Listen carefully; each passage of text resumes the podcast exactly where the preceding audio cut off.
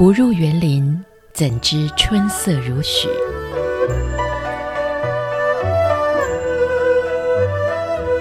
不只是昆曲 Podcast。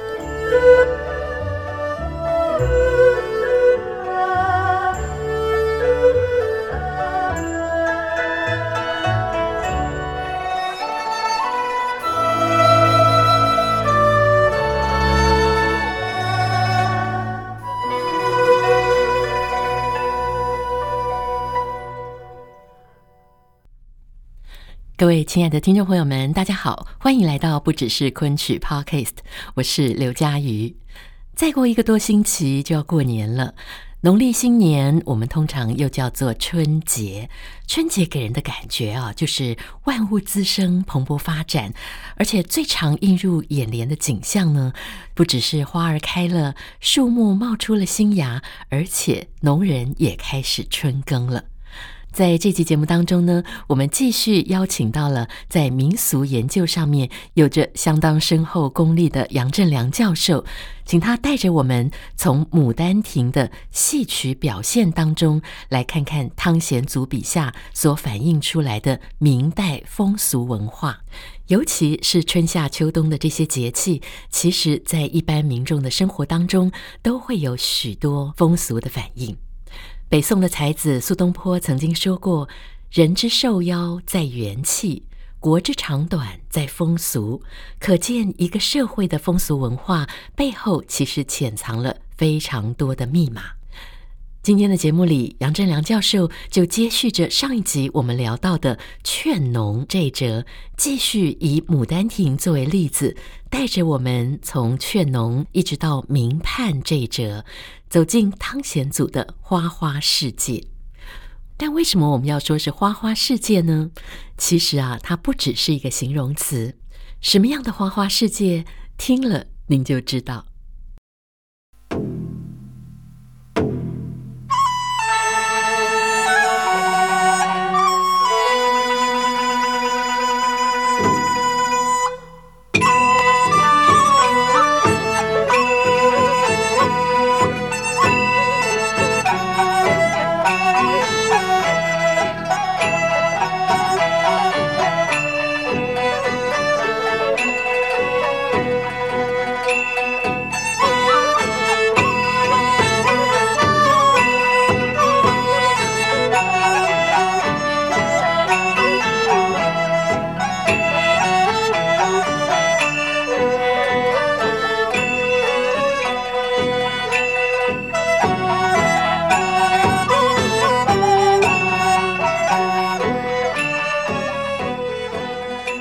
劝农啊，我们可以感受到太守杜宝他跟老百姓同乐的一个欢乐的气氛。嗯、在那个音乐当中啊，你你一直会听到杜宝很开心的说：“歌得好，来来来，赏酒插花，然后哈哈哈哈大笑嘛啊，相当的喜庆。”其实呢，呃，我要从这样的一个角度来看啊，就是说。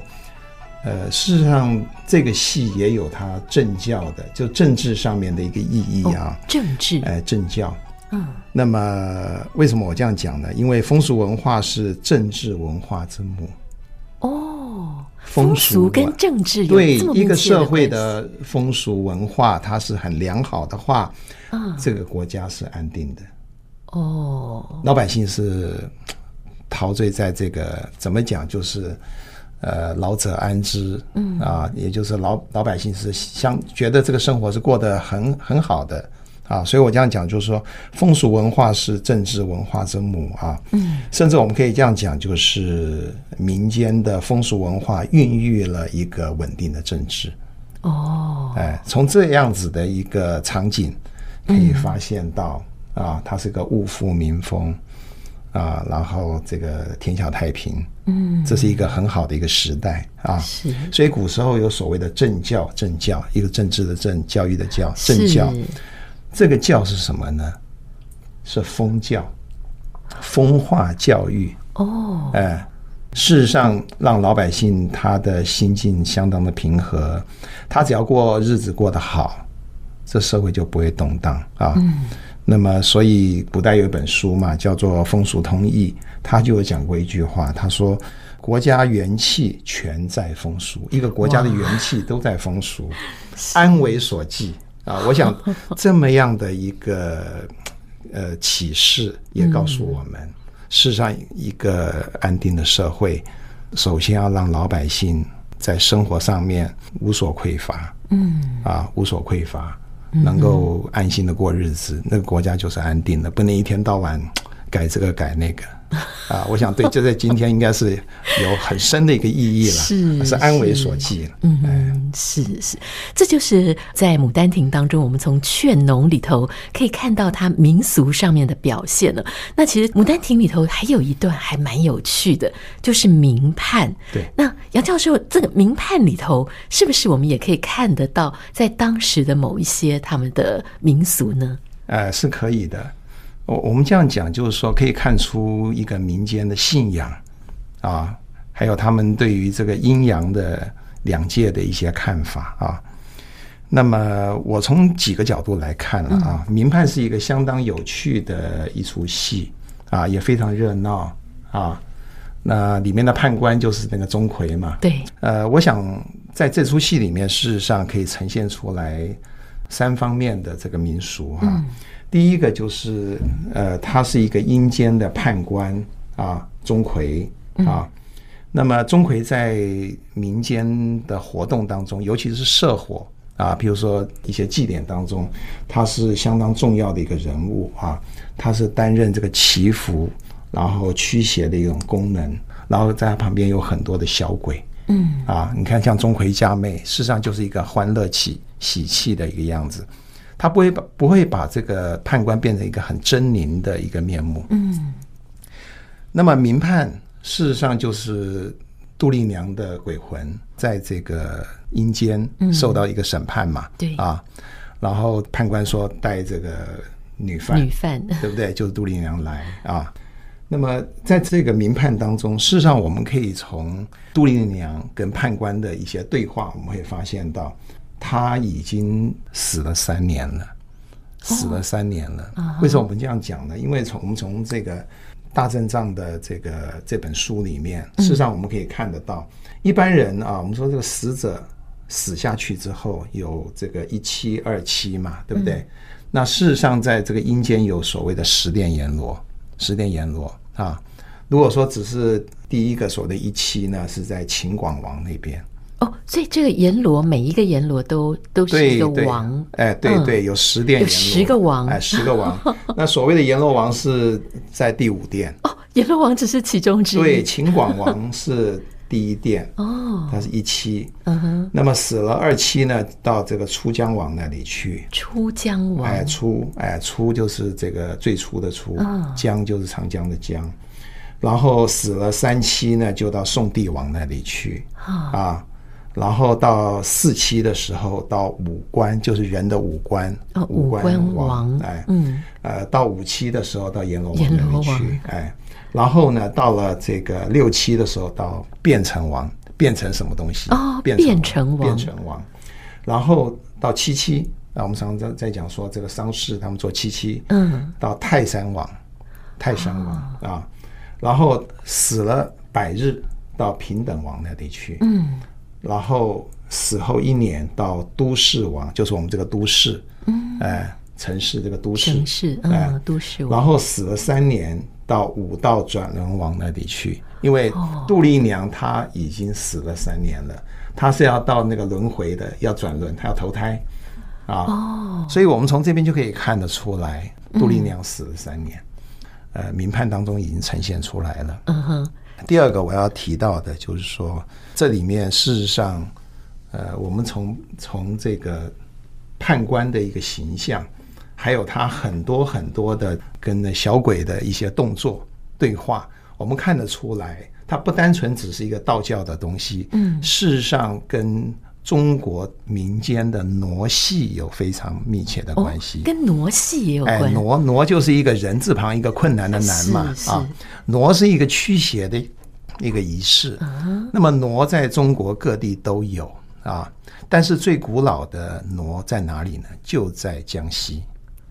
那么中国很多的傩都是从江西出去的，后来到了贵州。傩有很好几种，呃，一种就是所谓的宫廷傩。嗯，宫廷傩就是在周朝的时候就有了。哦，周朝就有。对，周朝就有所谓的驱傩。哦，叫宫廷傩。还有一种就是民间的傩，就像这个江西的傩。嗯，啊，还有一种就是军队到某个地方去作战。有时候那个军队里面有些蛮邪门的事情，所以呢，像贵州这些地方，把我们所看到的傩跟江西的骡不太一样。哦，那根据一些学者的一些考定，它是叫做军骡。军骡，哎，它是形体不一样，还是说它演绎的方式？它演的东西不太一样，然后装扮也有点不一样，还有面具，每个地方的面具也不一样。嗯。有些面具就是用白杨树随便做一做，有些面具还有三层的，而且你眼睛啊、舌头都还会动。哇！它就是那个嘴巴里面含着那个绳子，它会咬，咬了以后那眼睛、耳朵，然后嘴巴会动。嗯哼。有些面具不是戴在正面的，是戴在你的额头上面的。哦。就戴在你的眉毛的上面一个小小的一个面具。嗯。然后下面怎么办呢？就用黑纱。啊，那黑纱你是可以看到外面的，是，哎，所以你会看到有一些挪那个面具是戴在额头上面的，有些面具是戴在正面的，嗯哼，因为它含在嘴巴里面这个机关，嗯，它就会动，哇，呃，就会动，嗯啊，所以这第一个时候显示出来的是这样子的一个所谓的阴间的一个概念啊，是，呃，再来呢，就是在民判当中有一个很有趣的东西。就是什么呢？在民判当中，这个判官从枉死城里面找到了四个这个罪犯，嗯啊，所谓的最难四民啊，这四个人叫做赵大、呃钱十五、孙兴、李猴儿，准备要投胎了。那么因为赵大他本身呢生前非常爱唱歌，钱十五呢生前呢用这个。沉水香就是很高贵的那种沉水香，喜欢涂在墙壁上面，喜欢当泥水工，然后涂上去的还不是水泥，涂的都是很高贵的这个香料。哇啊！那么孙兴呢？呃，他生前是嫖客啊。然后李侯娥呢？呃，根据这个《牡丹亭》里面说。好男风，嗯啊，是一个断袖癖者，也就是同性恋啊。所以这判官就根据他们在生前做的事情，一一宣判。哦，一一宣判，因为赵大你喜欢唱歌嘛，哈，那你就投胎你去当黄莺啊，刚好可以唱歌，唱歌啊。然后那个钱十五呢，你喜欢当泥水工，而且拿着那个香去涂那个墙壁太浪费了，那干脆你喜欢做这个事儿。就罚你啊，投胎当一只燕子。燕子不是用嘴巴衔了很多的泥去衔泥做筑巢吗？是、啊，所以一个当黄莺，一个当 燕子，小燕子。嗯，那孙兴你喜欢当嫖客是不是？嗯，那你投胎你变蝴蝶算了，招蜂引蝶 啊。至于喜欢好南风的啊，有断袖之癖的这这样子一个李猴儿。你去做一只蜜蜂，他说：“为什么我要当蜜蜂呢？”哦、他说：“在你的屁股窟窿里面多一根针。啊，希望你不要再干这种事情啊。”那么在这个地方呢，我们就会发现到这个呃，这四个，一个是黄莺，一个是燕子，再来就是蝴蝶，还有蜜蜂。蜜蜂，嗯。啊，也就是文学里面的有一个名称叫花间四友，哦、就是在花里面的这个四个四个最重要的昆虫。呃、对对对，昆虫跟这个。鸟类，鸟类是叫花间四友啊。那么你会发现到这样子的一个宣判，事实上是很有趣的。它跟什么有关呢？跟唐代以来的科举制度有一个东西啊，叫做花判。哦，花就是这个花花绿绿的花，判就是判官的判。它是什么意思呢？我们知道，在唐代的时候，科举他要选官，这个官以后是要审案子的。嗯。那你要审案子，就像现在的检察官要懂得写判词，嗯，他要看你的文笔怎么样。选官第一个是看你的人长得怎么样，第二个你的表达怎么样，第三个你的这个词采怎么样，第四个就是你判案子的判写的怎么样。他是根据这四个来那个选这个官的。嗯，那今天去考试要考判词，你就要写一个东西。后来呢，唐代科举因为选官是这样子，到了宋代的时候，因为我们知道宋代的文风是非常盛的，嗯，宋代就把这个一个判呢，把它朝向一个比较文学性的一个发展，也就是游艺的一种方式，也就是哎，就是游戏文章。哦，譬如说判这个妓女从良，或什么什么东西，事实上都是没有这种事情，是。所以从宋代开始，朝的文学性游戏文章这个发展，一直到明代、嗯，清代，甚至我们从清代的一些师爷写的东西，都有发现，这是文人在做文学的时候的一种怎么讲？一种调剂。嗯，啊，那汤显祖也就是把这个判官判这个四个人，而这个四个人生前又爱唱歌，又喜欢浪费。啊，又喜欢嫖妓，然后就让他们去做这个花间四游。哦，所以这个这样子一个东西，事实上就是花判，它跟中国的科举史是有非常密切的关系。嗯，也可以看出这个文人他把这个文学拿来做这个游戏。嗯，所以从名判里面可以看到的，这是第二个，就是花判。花判。哎，第三个就是比较色情的东西。哦，因为杜丽娘她是到花园里面去嘛，然后。游春伤感，然后惊梦，对不对？然后寻梦寻不到，就过世了嘛。嗯啊，那等于说她做了一个梦就死掉了嘛。然后判官就问他：“你怎么死的？”嗯，他说：“我做了一个梦死掉了。”他说：“哪有这种事情？”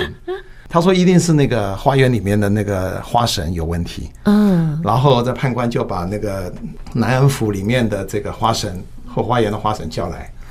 啊，那你最清楚了。干了什么事儿啊？事实上他最清楚嘛，因为是杜丽娘跟柳梦梅在那边发生了一段云雨巫山的事情嘛，嗯所以它里面就讲了很多很多的花。这个花神讲说要避桃花，然后。这个判官可能就会讲出一个情节。事实上，有朋友跟我研究过啊，他说：“杨老师，你看出来这是什么？”我说：“当然看得出来啊。”哦，他就是在讲一个男的跟女的上床的事情。哦，但是全部用花来全部用花，哇，好风雅。哎，有各种的阶段，然后用花来说啊。他跟我们现在讲说什么玫瑰花代表什么，什么花代表什么。不一样，所以民俗在不同的时代，事实上有它不同的定义，有它不同的背景。嗯，啊，是，所以我常常在讲说，你要欣赏一个民族的戏剧，事实上你要第一个你要认定它是不是属于这个民族，就是它呃仍然保留的民俗性到底还有多少。嗯，第二个你要去看这些东西，事实上你要有一个特殊的文化心灵。嗯，你在欣赏的时候，你就会特别有味道，嗯，觉得是很有很好玩的东西。比如说我们这样讲嘛，有些话老外是听不懂的啊。网络上面有一个有一句话是这样说的：在哈尔滨下雪的时候，一定要记得带着你心爱的人，牵着他的手啊，在雪中散步。为什么呢？走着走着，两个人的头发就白了。可是，在北京，你要是牵着你心爱的人手散步，走着走着，两个人都看不到了。为什么？因为雾霾，雾霾，对不对？啊，那有些是属于我们这个近代的一些故事。所以我这样讲，就是说你要了解传统戏剧，呃，事实上应该增加自己在文化上面的一些素养，嗯，啊，你才能够真正的进入一个我们民族的戏剧。是是，哇！我觉得今天真的是非常非常的丰富哦，我们完全用另外一双眼睛来看到了《牡丹亭》。那么刚才老师说，我们要有这个很丰富的素养，才有办法看到戏剧当中。但是，也许我们可以反过来说。因为看到戏剧里头这么多丰富的东西，也让我们有了更多的可能性跟更多的素养。是，好，我想今天真的是非常非常谢谢杨振良教授从民俗的角度来为我们介绍了《牡丹亭》。谢谢杨教授，谢谢谢谢谢谢。谢谢谢谢。